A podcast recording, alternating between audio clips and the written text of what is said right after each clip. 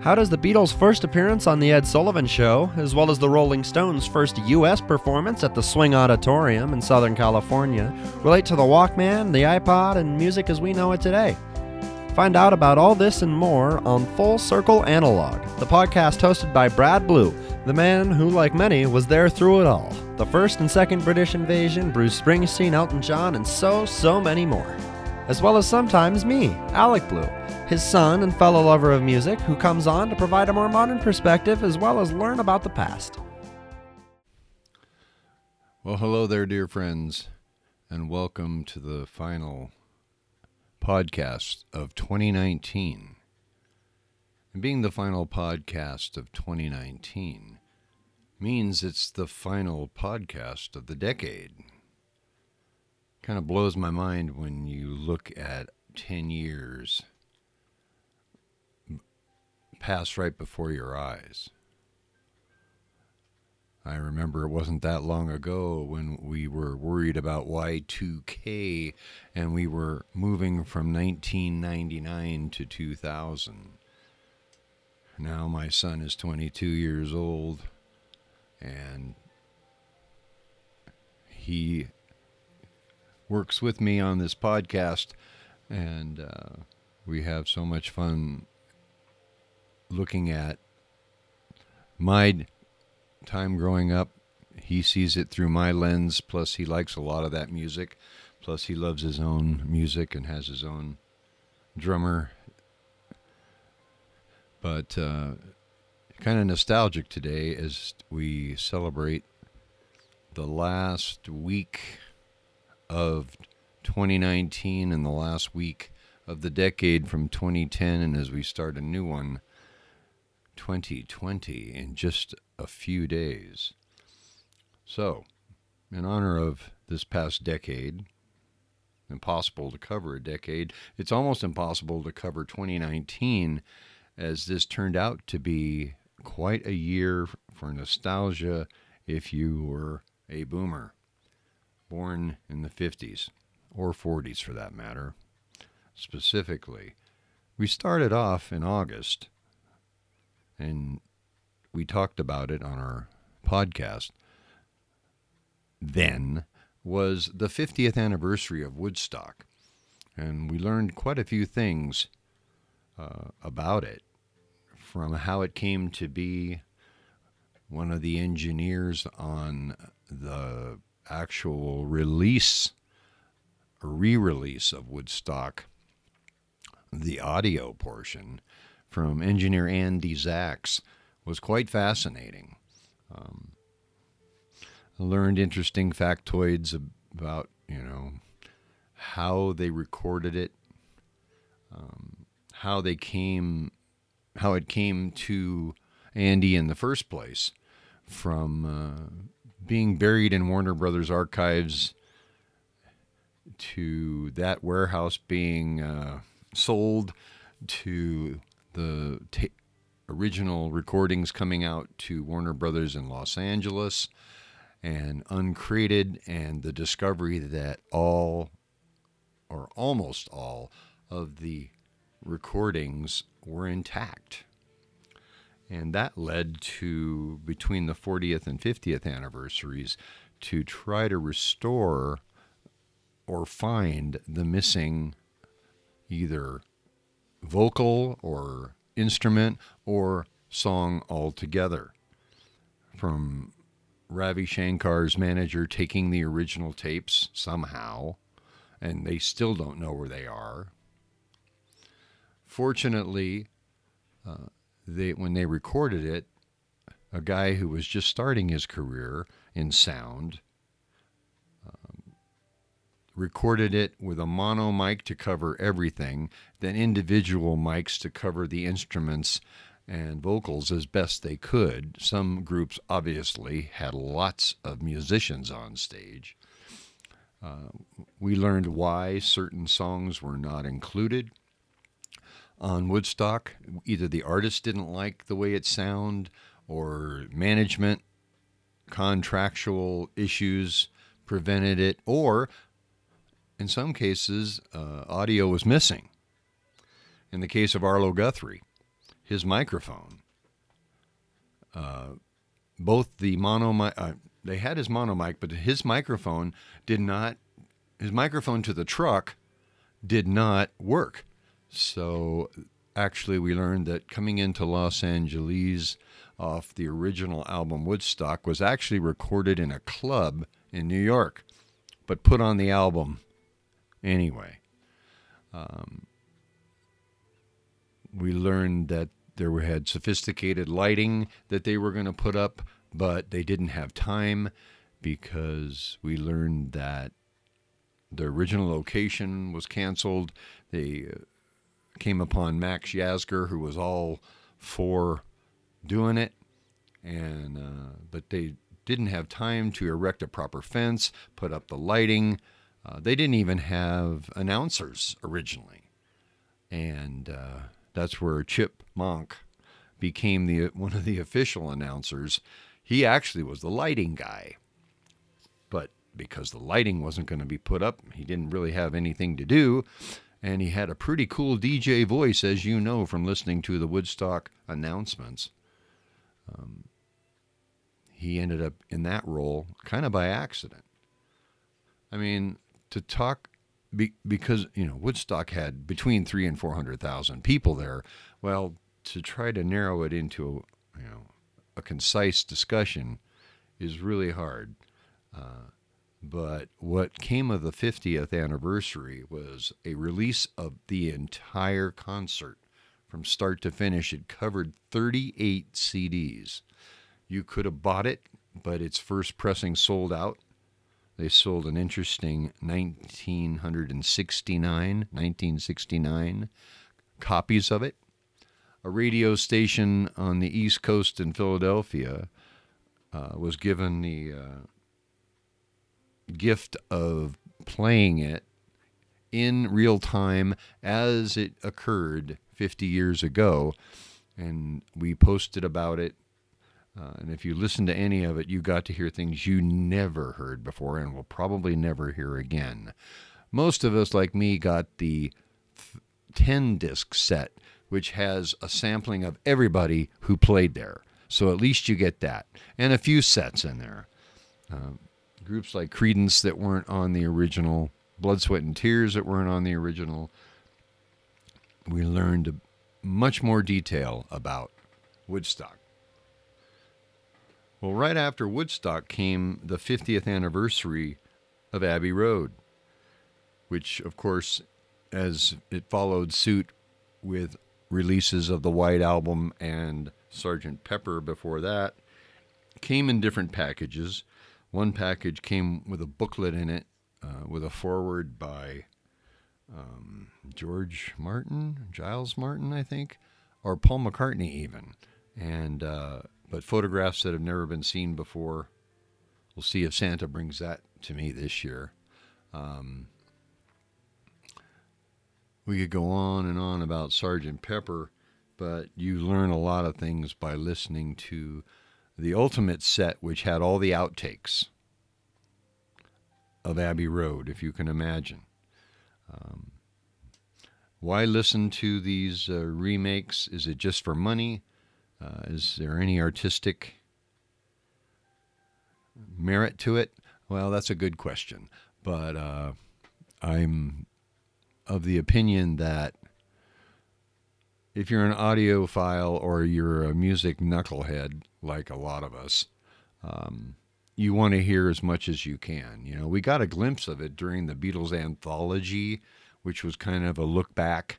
And then there were three of them living. George was still with us. And uh, they released three audio anthologies. Back then it was, I think, on vinyl or cassette tape. And you got to hear early Beatles, you know, Cavern Club before the Beatlemania hit. You got to hear their middle albums, and then the last anthology was their last few albums, and it was songs that there were songs we all know and love, but rough cuts, or the one just before the one that they released, and you can see the progression of how they worked in the studio. Well, these remasters take that to a whole other level. And so if you're into that, then these anniversary editions are cool. If not, I know so far I only have the Sergeant Pepper uh, 50th anniversary record, and it's amazing. It's the same, and yet there's these subtle little differences. And uh, I'm glad I have it. So, the final 50th anniversary that we looked at in 2019 was the the uh, irreverent Monty Python. The very first Monty Python flying circus was on October 5th, 1969. And I don't know about you, but besides the Beatles, I think Monty Python was the most important thing that happened in my growing up. Uh, comedy was just as strong a force as music was, and political, especially as we moved into the 70s and Watergate became such a terrible uh, dot, dot, dot. You fill in the blank. Um, what our country went through in the 60s and then moving into, you know, getting the Vietnam War, getting out of there, and then having Watergate happen. So we had three fiftieths.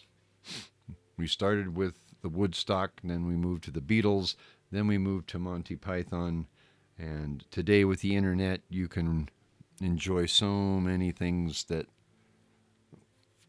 we didn't have when we were younger to reimagine, enjoy things, or you can pay money and buy these packages. I personally have the 10 disc Woodstock set. I uh, have the Sergeant Pepper remastered, but I don't have Abbey Road or the White Album. Uh, I hope to have those someday. So, um, we covered 50th anniversaries in our podcasts uh, this season. Our, our, our introductory move from our business, old days, new ways, to celebrating the music and art and times of the 1960s and 70s. Um, after, besides the 50th anniversaries, we also, there was an anniversary for Live Aid. And Live Aid was a truly amazing event that occurred in 1985. And two cons, two stages, uh, every band who was played in these events to raise money for Ethiopian famine. And uh, Bob Geldof of the Boomtown Rats organized it. It kind of was an offshoot, of, believe it or not, of Boy George and um, conversations about, you know, We Are the World and how much money that made, and then the, a consciousness about rock music could be uh, a driving force for good uh, in, in charitable work. You know, of course, we had George Harrison in the concert for Bangladesh. Uh, Live Aid has been our most listened to podcast so far. So if you haven't heard it yet, check it out. Um, so Live Aid, the 50th anniversaries. Um, we um, had one podcast that my son Alec hosted. Um, if you're like me, all these Marvel comic movies that come out seem like they're just pumped out to make a buck to my generation. But to my son's generation, they're all part of a strategic plan that is trying to make sense of all these running themes in the various movies. They're actually all connected. I'm not going to try to explain it, but go back and listen to our podcast about what is a superhero, and you will hear my son Alec explain it in very interesting and fascinating and articulate ways. It's much, much more than just Hollywood making a buck as I saw it. Um, first of all, I guess you have to love action heroes. Uh, one gripe we have going to movies today is everything is special effects and you know i my question i pose to my son with these superheroes is how does a superhero actually die you know that's a whole story in itself because they seem all invincible so that was another big theme that we covered.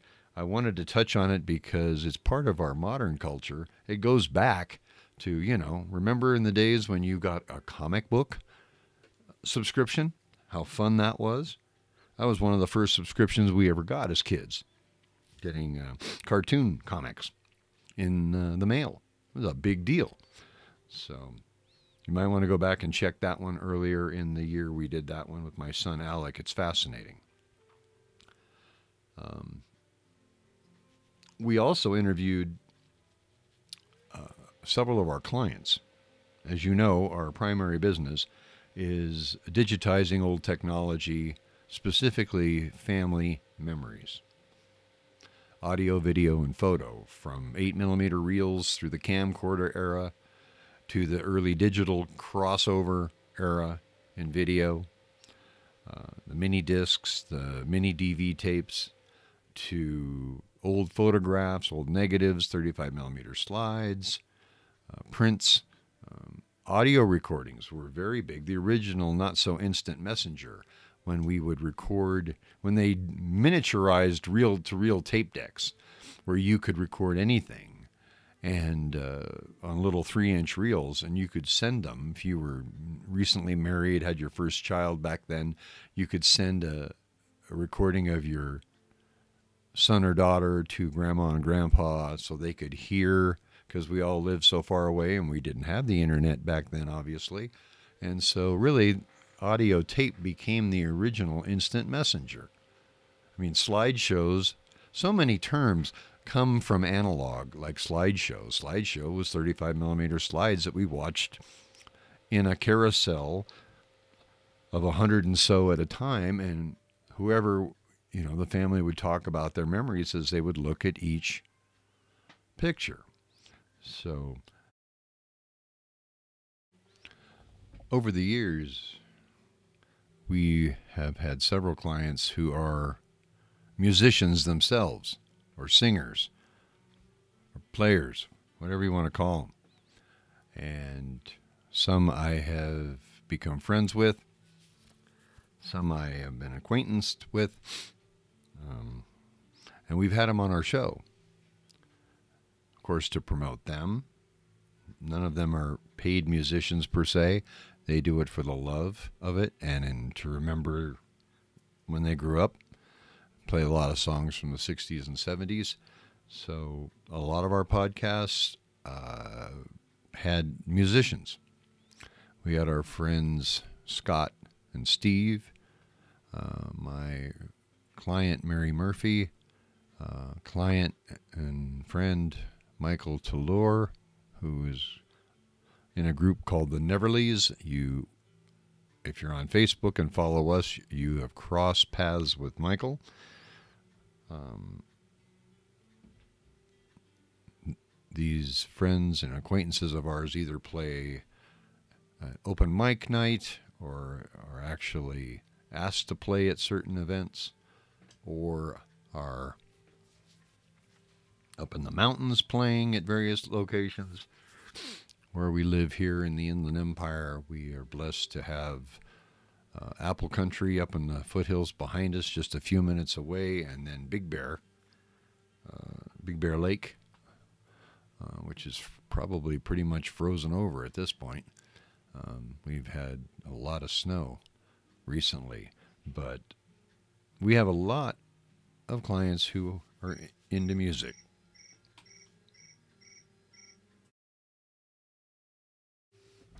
So you can listen into our podcasts with these individuals. They're quite easy to find, and you can actually hear them play um, as well as talk to us.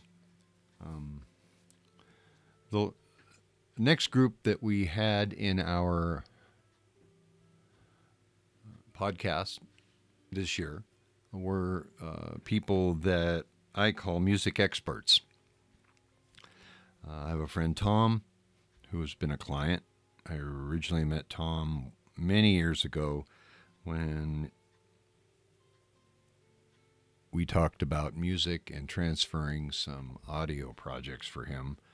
Um, Tom is unique that he is a vinyl enthusiast. Before vinyl made a resurgence, um, he would look for rare pressings, rare releases.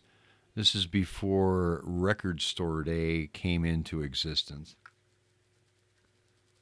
as an event. And Tom knows more about 60s, 50s, 60s, and 70s music than most of us do who lived then. Tom was born after all this, and he has some quite interesting stories to tell. We've had one interview, and I expect to have Tom back here after the first of the year to pick up the conversation because Tom is fascinating.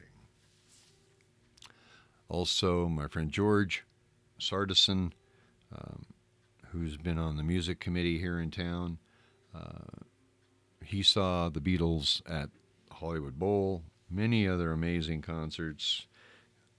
He was old enough to drive, and his then girlfriend and now wife went to all these concerts. And today he is an expert, I think, on tribute bands because he's seen them all. And also, you know, bands. He comes to me once in a while and asks me about who was this band, who was that band, what were their hits, uh, do, are they any good? What, what do you think? And George was on a panel to uh, decide that stuff for our city festivals. So as you can see, we've had a wide range of music-related folks, um, and then uh, also I like to talk about all kinds of things related to uh, music in uh, the 60s and 70s, whether it's an individual album, this day in history, um, things like that. Um, which brings us to um, the end of our podcast. Um, you see this on the internet, especially after Christmas Day, um, on TV shows, uh, in memoriam. And it's getting harder and harder for us older folks to start seeing our rock and roll heroes die. And in, starting in 2016, where we lost a slew of them, including a lot of my favorites, it was really a rough year for me personally, uh, health wise. Uh, and then to see the various folks from David Bowie to Keith Emerson to Greg Lake. I mean, the list is huge of those in the rock, pop, folk um, uh, genre that we lost that year. And every year, of course, is starting to increase. Um, and in 2019, not only musically but culturally, I just like to list a few that make me look back and celebrate the gifts that they brought to us, either musically or comedy wise or whatever way it was. Um, recently, we lost Ric Ocasek of the Cars, and uh, they were a very interesting band that came along with their quirky sound and uh, without analyzing it too much, we like to tip our cap to Ric Ocasek. There's uh, three songs on their first album that's kind of a trio at the end of one side that I think is stands up to any other band's music ever. You know, songs like "Just What I Needed," "All Mixed Up," "All Messed Up," "Mixed Up," and there's a, a trio of songs there that I really took notice of. They had a lot of great songs. Um, Caroll Spinney, who uh, was uh, the puppeteer on Sesame Street and the Muppets, particularly the Cookie Monster. Um, you know, what can you say about Jim Henson and Frank Oz and all the other originals who were the heart and soul of these Muppets. I mean, the Muppets are just as Americana as anything else. In the acting world, you know, we lose quite a few actors every year. But one that stands out to me because he starred in one of the most iconic films we grew up with, Bonnie and Clyde, the actor Michael J. Pollard. We lost him this year. The Marlboro Man, the guy in those iconic cigarette commercials with that song. Bum, ba, da, da, dun, dun, da, da, da, da, da, Robert Norris was his name. The Marlboro Man. Of course, in the higher echelon of things, we lost Ginger Baker, perhaps one of the greatest drummers of all time. He's certainly been given that by those that have paid tribute to him. And of course, he was in the group Cream, that iconic group with Jack Bruce and Eric Clapton. Truly an amazing drummer with quite the personality. In the sports world, one that I, I it hurts me because I grew up with sports too, and these iconic announcers that we've lost over the years. Um, a few years ago, we lost Pat Summerall, and you know, we keep losing them. And this year, we lost Jack Whitaker on CBS Sports, who was another one of those voices that you always recognized and respected what he had to say. Very fair, uh, very professional. Back in the day, where these guys were reporters who became announcers. They weren't athletes who became announcers. They were trained in the biz, if you will. We lost Peter Fonda this year, which is a tough one when you think of Easy Rider. And then all these years later, he starred in a movie with with my son's youth, Thomas the Tank Engine, um, The Magic Railroad. Peter Fonda starred in. It was kind of a, I mean, kind of a throwaway movie, but it was kind of fun that Peter Fonda was in it. Of course, we think of him with Easy Rider. Um, very iconic. Who their father was, Henry Fonda, that we know very well. Um, Harold Prince, the director. Um, Broadway. We, he directed West Side Story and Phantom. Uh, we lost him this year. And even, I believe it's Russi Taylor. She was the voice of Minnie Mouse. We lost her this year. what a thing to be known for. And of course, in the rock world, we lost Dr. John, too. So we wanted to pay a little bit of tribute to those that we had lost.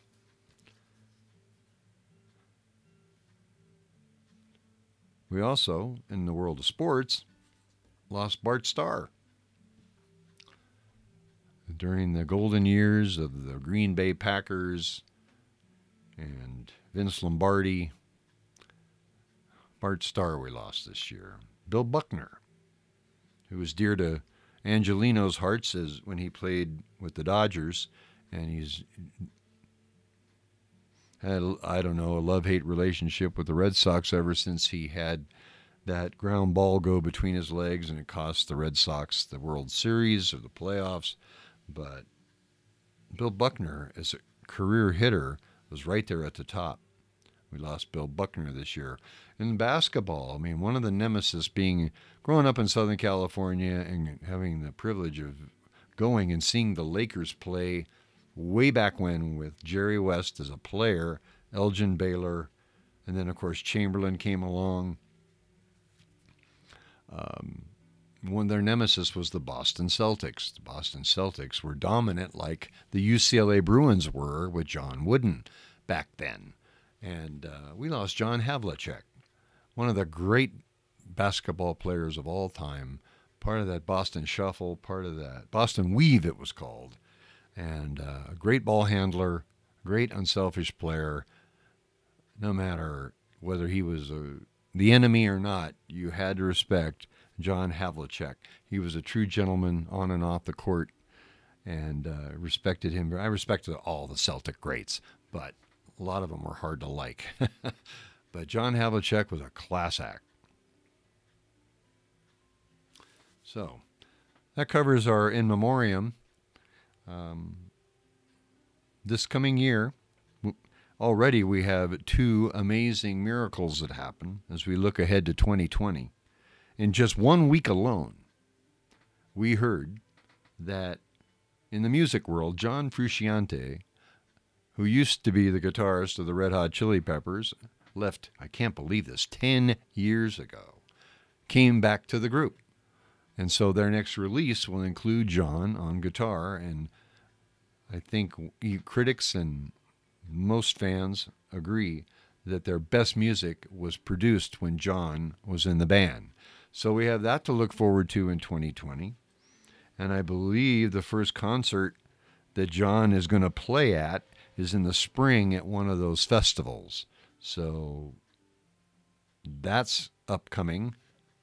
And then out of the blue, it, was alluded to in September on a post uh, on the Far Side cartoon comic, Gary Larson, who, if you grew up back then, you know the Far Side comic. It started that goofball existential, uh, philosophical, one frame cartoon using anything from barnyard animals to insects to get Gary's philosophical slant on life through.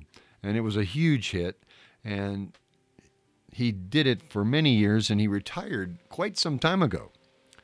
And, uh, you know, his cartoons have shown up in bootleg fashion on social media, which I guess he wasn't too happy about. And so, whatever, for a combination of reasons, starting December 21st, which was just a couple days ago, The Far Side is back. He was jokingly calling it The Far Sight, as we are in the internet age.